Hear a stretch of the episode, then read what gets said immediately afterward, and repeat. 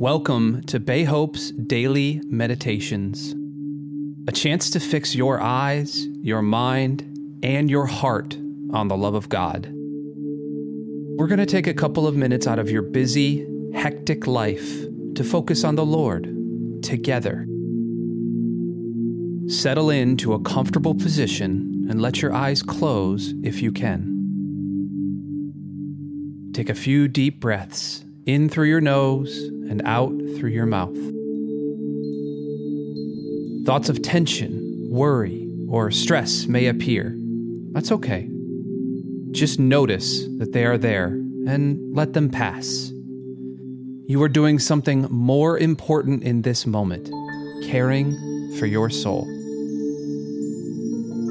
The Apostle Paul was an extraordinary man of God. He helped propel and promote the good news of Jesus Christ to the ends of the earth. We believe today because of his work in the first century.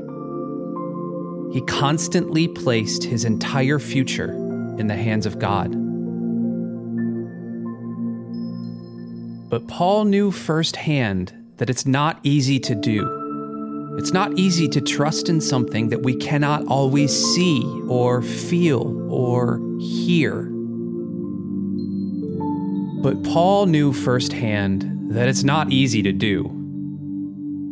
It's not easy to trust in something that we cannot always see or feel or hear. And the enemy has a great way of making us feel that any sinful or bad behaviors and actions will bar us completely from God forever.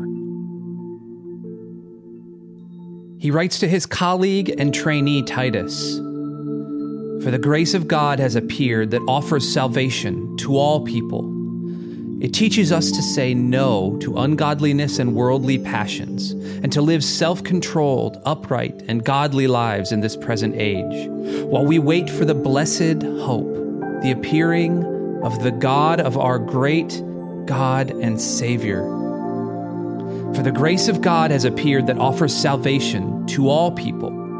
It teaches us to say no to ungodliness and worldly passions and to live self controlled, upright, and godly lives in this present age, while we wait for the blessed hope, the appearing of the glory of our great God and Savior, Jesus Christ, who gave himself up for us to redeem us from all wickedness and to purify for himself a people that are his very own, eager to do what is good.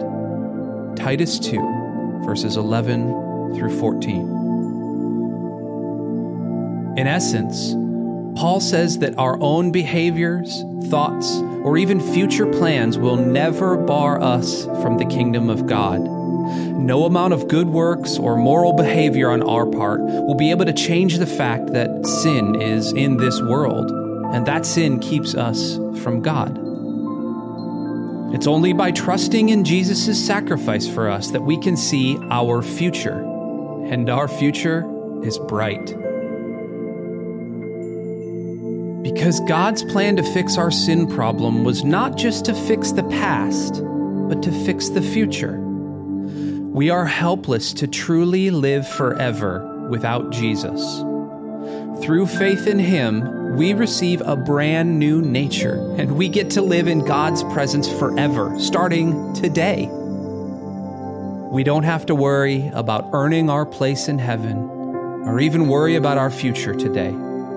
Instead, we know that God loves us. And we can be confident today because He holds our tomorrow. Today, hold this prayer close to your heart. Jesus, I trust you. You know me, and I love you. Practice it right now. Jesus, I trust you. You know me, and I love you. Jesus, I trust you.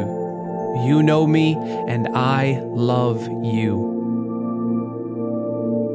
Jesus, I trust you.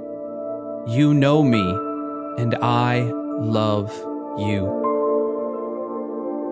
Keep this simple prayer first and in the forefront of your activities as you ease back into your day.